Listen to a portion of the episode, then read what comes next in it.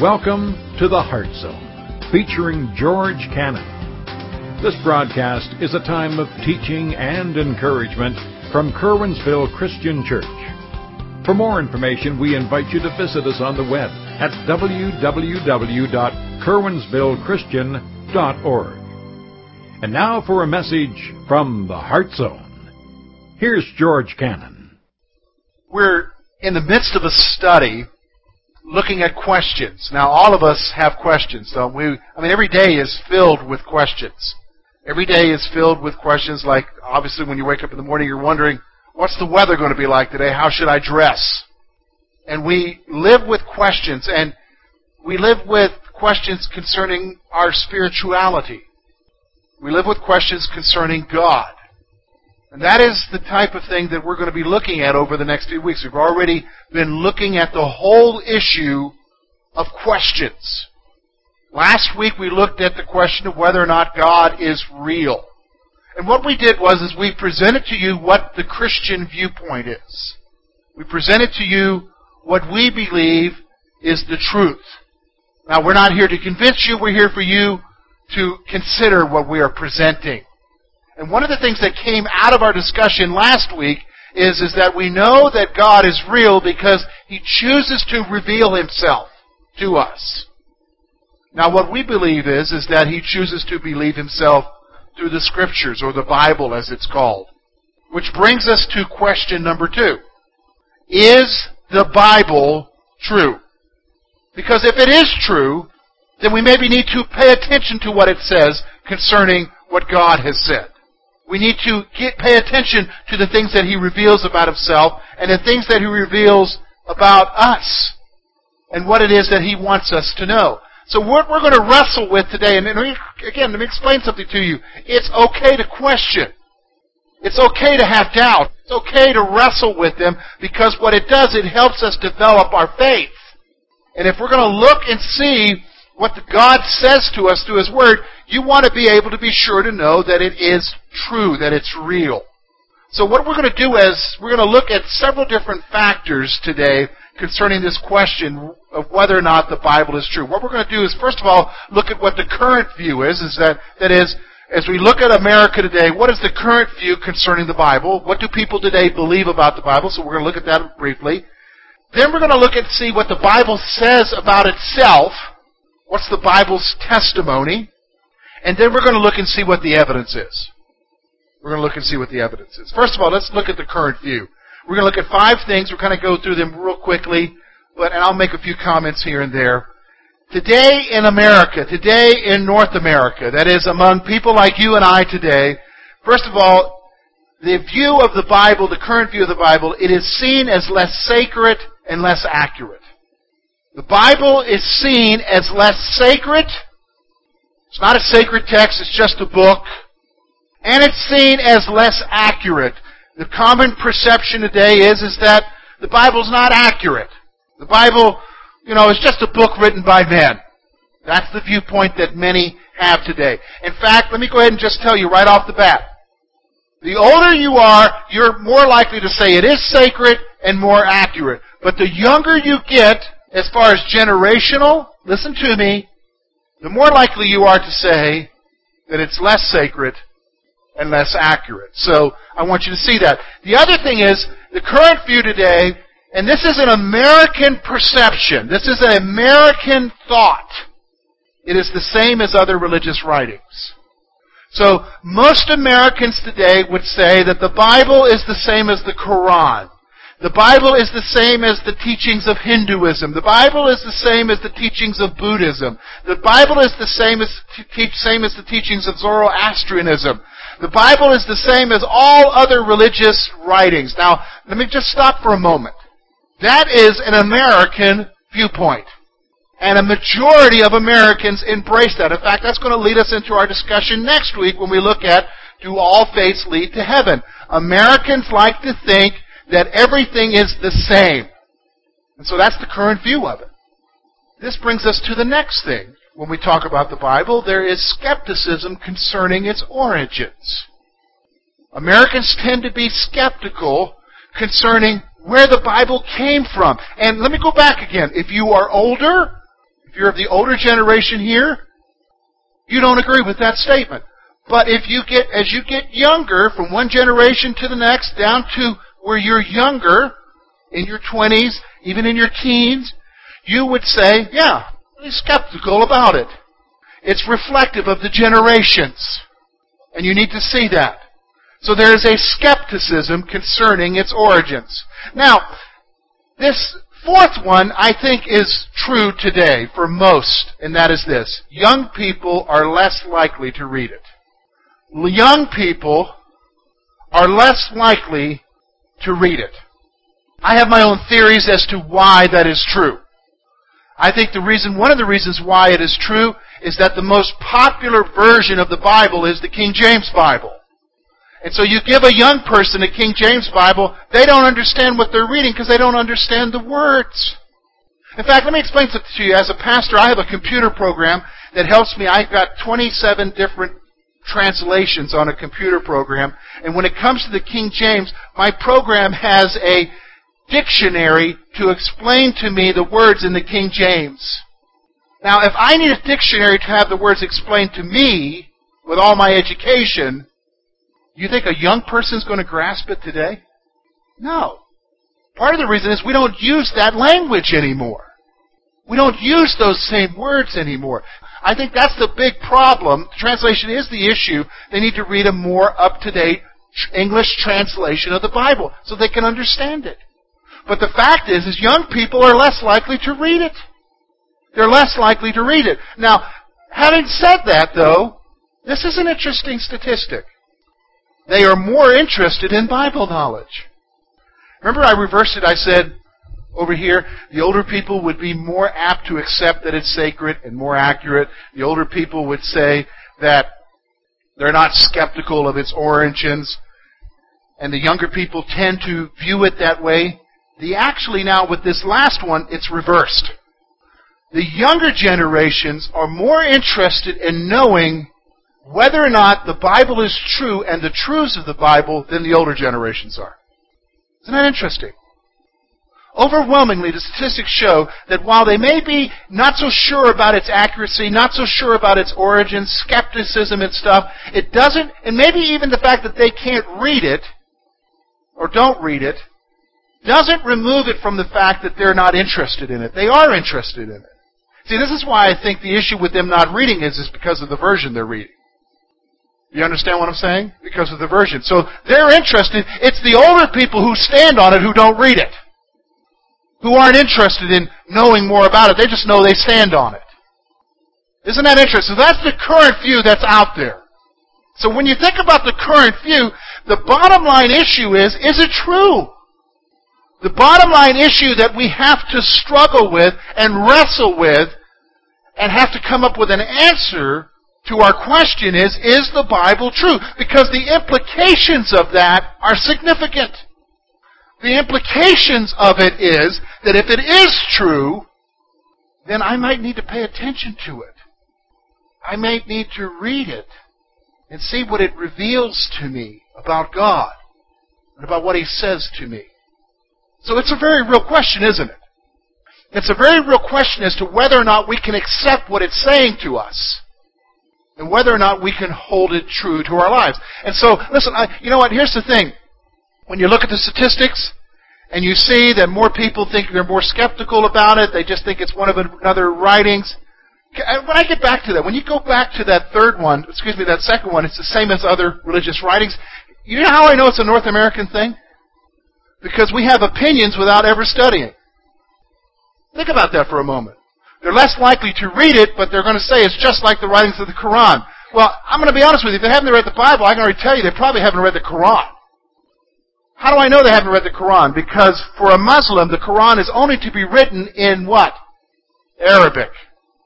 There are a few English translations, but they are the, Muslims actually look down on those because to them the sacred text should only be written in what? Arabic. So here's what I want you to see. When you hear statements like that, it actually shows our what? Our ignorance. Yes, that's exactly right. But here's what I'm, here actually I am encouraged by. Is that while all those other statements are true, the younger people are actually interested. And so we need to answer that question, don't we? Is the Bible true? See, for years you could just assume it, and for years a pastor could just assume that everybody said, oh yeah, the Bible's true. Yep, the Bible's true. But my friends, you need to understand something. We've got to answer the question. We've got to wrestle with it. So let's wrestle with it. First of all, let's notice with me what the testimony of the Bible is itself. Look at with me. We're going to look at two verses in Proverbs chapter 30. This is one of many testimonies the Scripture gives to itself. And here the writer says this in verse 5 and 6. Every word of God is pure. He is a shield to those who put their trust in Him. Do not add to His words, lest He rebuke you, and you be found a liar. The first thing, we're going to see three things that come out of the Bible's testimony concerning itself. And here's what I want you to see. Number one, it claims to be truth. The Bible, over and over and over, from Genesis to Revelation, will make a claim about itself concerning the Scriptures about who it is and what it is, and it will say to you over and over and over that it is truth. Here it uses the word pure. And when you think of pure, you're thinking of the absence of impurity. You're thinking of the absence of error. You're thinking of the absence of that which is wrong or what is false. And so the Bible is making a testimony here of saying to you that its words are truth. Let me just stop for a moment. Now we're going to have a hard time with that in our culture today because our culture in its postmodernism doesn't want to believe that there's any truth. That truth to you may be truth to you, but truth to me is my truth, and, you know, if it comes together, wonderful. If not, we just need to tolerate each other. And we live in a culture today where there is no absolute truths. But then in the midst of it stands a text that says to you that it is. The Bible gives itself the testimony that it is truth. It is real. And so because it's truth, you and I need to, it's, it's calling us to Pay attention to what it's saying. Now here's the second thing it's saying. Notice what it says there. He is a shield to those who put their trust in Him. Here's what the Bible says. Here's the testimony of the Scripture. It reveals God to us. Let's go back to the question last week. The question last week is God real? And really, you can boil down the whole issue of whether or not God is real by whether or not He could He choose to reveal Himself to us. And what we believe in Christianity is this, is that God does choose to reveal Himself to us. And one way that He has chosen to reveal Himself to us is through His what?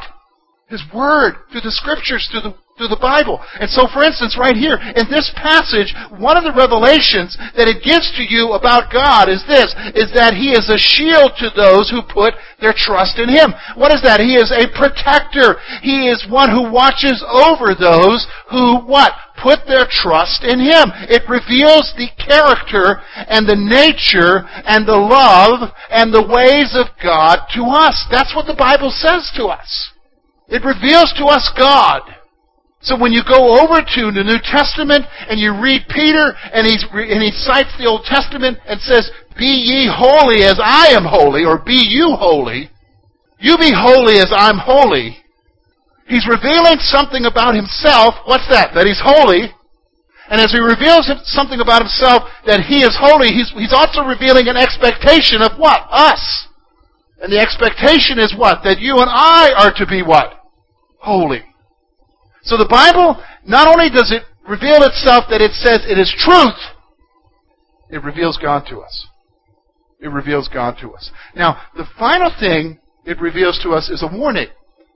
The final thing I want you to see there is that it reveals to us a warning. What's the warning? Look with me, verse 6.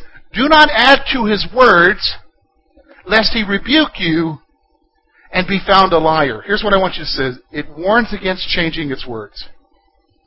It warns against changing its words. You know, throughout the scripture, there are testimonies continually about giving, making sure that you understand the words of the book, but don't you change them.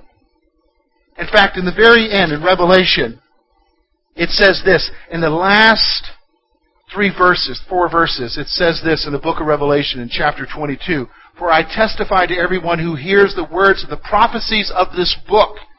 If anyone adds to these things, God will add to him the plagues that are written in this book. If anyone takes away from the words of this prophecy, God shall take away from his part from the book of life and from the holy city and from the things which are written in this book. He who testifies to these things says, Surely I am coming quickly. Amen. Even so, come, Lord Jesus, and the grace of our Lord Jesus Christ be with you all.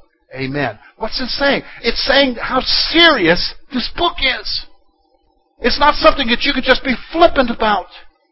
If it's truth and if it reveals God to us, you and I need to, what it's saying is it's warning you, be careful how you handle it. You understand what I'm saying? Be careful how you handle it. And you know what? Think about it. How we handle it, we're going to be pretty flippant about it. You hear people say things, well, in the Bible it says God helps those who help themselves. Does it say that? It doesn't say that at all. You talk to some people though. In fact, I have talked to people. I remember talking to people and they'll say, well, give me, give me your Bible and I'll look for it.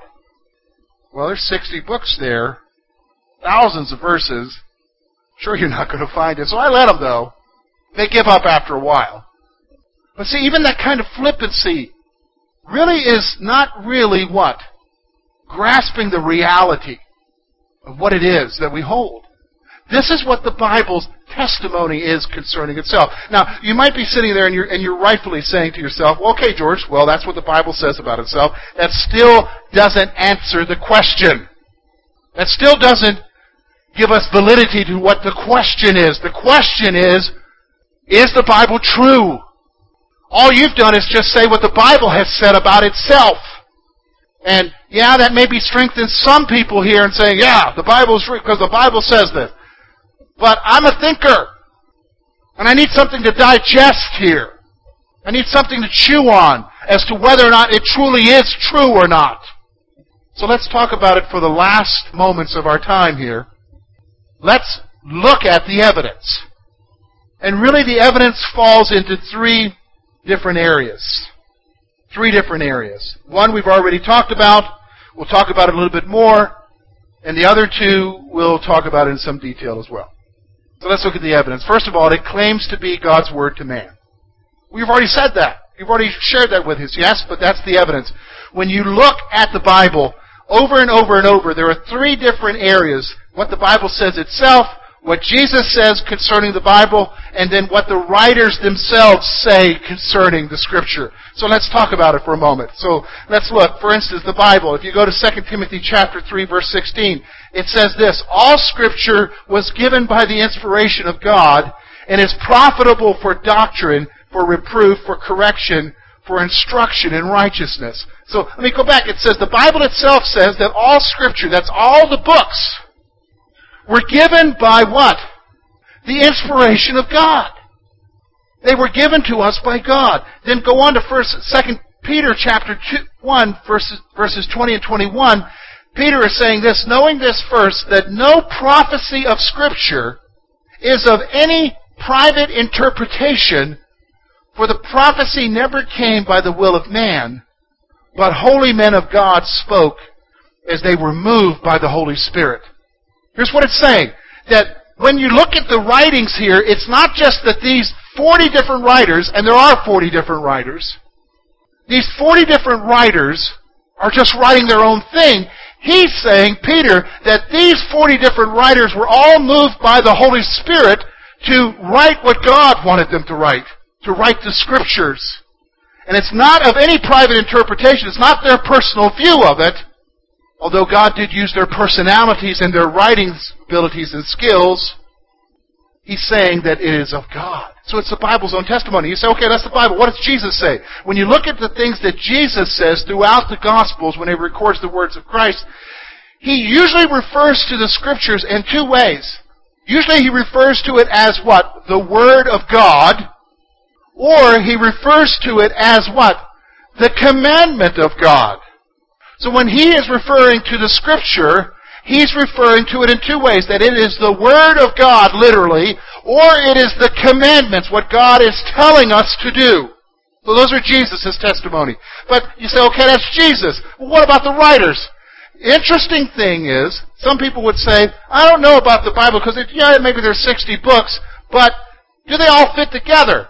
Yes, because notice what the writers do. So for instance, Daniel refers back to Jeremiah in the 70 year prophecy. Peter refers to Paul. All of the different scriptures, one way or another, will refer to other books that were written, giving validity to the fact that they are the Word of God, that it is God's revelation, because they talk about its authority. So you see Isaiah making testimony, you see different scriptures referring to the other scriptures as what? Being God's Word. Being true. The other thing I want you to see about this is this. It is a protected text. We're going to talk about the preservation of the text here. We're going to talk about how the text is protected. And really we're going to see two things here. Number one, there is unity in the midst of diversity. When you look at the Bible, and if you are a serious student of the Bible, and as you read it from Genesis to Revelation, you cannot be helped but struck with the fact that there's a unity to it all. In the midst of the diversity. Now, what do you mean the midst of the diversity? I've already mentioned to you that there are 40 different authors. The Bible is written, you may not realize this, written in three different languages Hebrew, Aramaic, and Greek.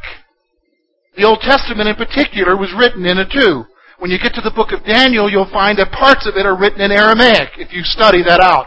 Here's the interesting thing. The Bible was not just written in Israel, the Bible was written on three different continents. You say three different continents? Yes. The Bible was written in Africa, Asia, and Europe. So there you see the diversity. It's written in three different languages, written on three different continents, 40 different authors. Here's the other thing that's amazing. It was written over a 1600 year period. It was written over a 1600 year period, so it wasn't all written at once. So there you see the diversity of it. And here's what I want you to see. Even in the midst of all of this, 40 different authors, over 1600 years, three different languages, if you're a serious student, you realize and you see from the beginning to the end that there's a unity to the whole thing. As one book refers to the other. And all of it is a story, ultimately, of one man who would come and later come back, and that being Jesus. See, the internal evidence shows that it is protected text because of its all over the years. Now you say, I don't know that I necessarily believe the protection of that. Well then, I want you to think about this. It's a preserved text. For instance, take the New Testament. How many of you know how many copies of Homer's Iliad exist? You remember Iliad and the Odyssey in high school? Remember that you had to read that? Pretty, pretty interesting book there when you read about Ulysses and all of the things he has to go through and all that. Homer's Iliad and, and the fall of Troy and everything. Here, the reality is, is that there are only 14 copies of that in existence. When you take the New Testament, there are literally, you ready for this? 14,000 copies of it. And the oldest one being from AD 125. Just one generation after the writers. And even though when they put those manuscripts together, you say, well, aren't there any errors in it? We don't have the original manuscripts. What is there are slight deviations, maybe in a word or in a grammar or a point there in such way but for the most, the whole part, it is accurate as far as the translation of that over the years because of the meticulous methods in which the monks and the writers took in copying. And so, with the New Testament, here's the other thing. The Hebrew Old Testament, they have manuscripts that go back a thousand years before Christ, and then those thousand years, those manuscripts and what they're finding, in fact, remember if you, how many of you have heard of the Dead Sea Scrolls? Significant find what they found with the Dead Sea Scrolls was, is that those old texts of the Hebrew text are almost exactly like the text that they have from the time of Jesus. And even later, a few hundred years later. And what they show is, is that the meticulous nature of the Hebrew scribes in making sure that they didn't add anything to the text, but copied it down literally word for word. Why? Because they took seriously the warning about what? adding to the text. So it's a protected text. It's been preserved. When you look at this Bible, you don't have to wonder, well, is there some kind of man-made error in it? No! Because what you're reading here is what they read before, except it's your translation. It's in your language, not in the Hebrew or the Greek or Aramaic. You don't have to wonder about that. So then we see that it's protected text. Now here's another aspect of it. And this is the one, remember, let's go back for a moment. Think what I said to you earlier. I said to you that the chances are today, the current view is, is that it's less sacred and less accurate. And the older you are, you're more willing to accept that. But the younger you are, you're not willing to accept that. You're not willing to accept that it's sacred, or you're not willing to accept that it's accurate. Well, the third thing I want you to see as far as the evidence of it, it is proven to be accurate. It's proven to be accurate. And again, I'm going to show you three ways that it has. First of all, historically. For years, specifically in the, the 1800s, when German higher criticism was in, in effect, in the age of reasoning, the intellectual society decided that they wanted to debunk that because things were being mentioned there that were not true. So, for instance, the Bible mentions a group of people called the Hittites. Remember, remember that? Did you read through the Old Testament, the Hittites? Well, for years, especially in the 1800s, there was never any evidence of any people who existed called the Hittites. Just in the last hundred years, they found a major city located in Turkey, and guess who were the people there? The Hittites. In fact, here's what this Jewish archaeologist says. A guy by the name of Nelson Glueck, Jewish archaeologist, says it may be stated categorically that there is no archaeological discovery that has ever controverted a biblical reference. Controverted can also be used to mean contradicted or disproven. So when it describes certain people, those people exist. Now you say, well, I'm not sure about this next one, George. Well, scientifically it is proven to be accurate. Let me just say this categorically. The Bible is not a science textbook. And so its descriptions are often descriptions given in metaphors. And when it talks about the winds coming from the four corners of the earth, that's a metaphor. You and I know that the earth is not square or flat. But here's what it says. When the Bible does speak directly about science, it speaks correctly. And then finally, prophetically, the Bible contains hundreds of prophecies foretelling of things that are to come. And they have been, hundreds of them have been proven over and over again. See, the Bible has evidence to itself. It does point to things that are to come. And they've been proven over and over. Even in the person of Jesus. Thank you for being with us this morning. And we trust that today's message has been both challenging and an encouragement to your heart. At Curwensville Christian Church, a warm welcome is always extended to you.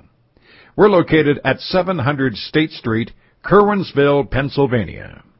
For more information about our ministry, please visit us on the web at www.curwensvillechristian.org.